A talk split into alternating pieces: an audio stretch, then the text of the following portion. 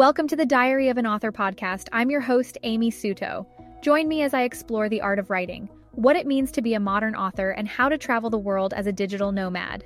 If you want to stay updated on the latest tips and insights into the world of writing, don't forget to hit that subscribe button and visit amysuto.com for more.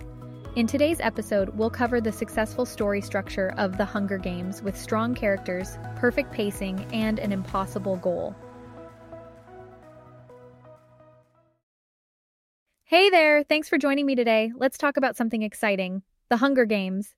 You probably know that it's one of the biggest blockbusters of all time, and it's set to have the highest grossing opening weekend of all time for a non sequel movie. But what makes the story so captivating and thrilling? Today, we'll explore the five lessons that screenwriters can learn from The Hunger Games.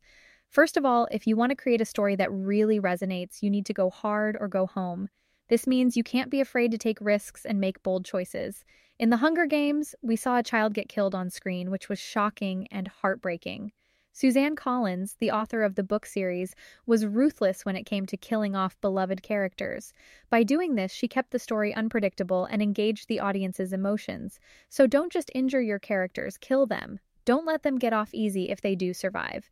Drive them to the brink of despair and make sure the audience feels the weight of their struggles. Secondly, make your hero sympathetic. The audience needs to care about the protagonist if they're going to invest emotionally in the story. In the opening sequence of The Hunger Games, we see Katniss comforting her sister and hunting for food to feed her family. We see her save the life of Rue, a fellow competitor in the games. Time and again, we root for her and want her to succeed because she's noble and good.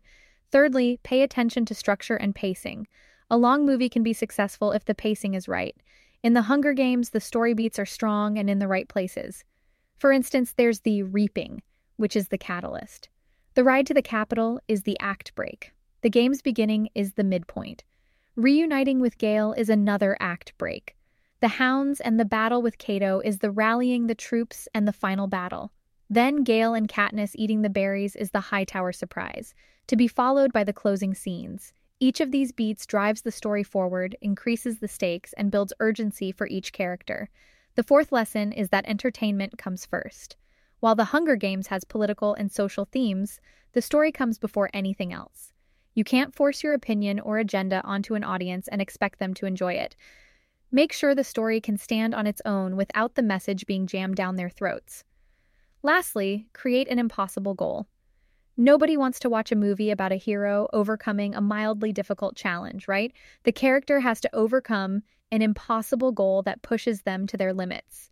The Hunger Games presented us with an impossible challenge surviving the ring with 24 other killer children out to murder you. By creating such a high stakes situation, the audience is invested in the character's journey and wants them to succeed.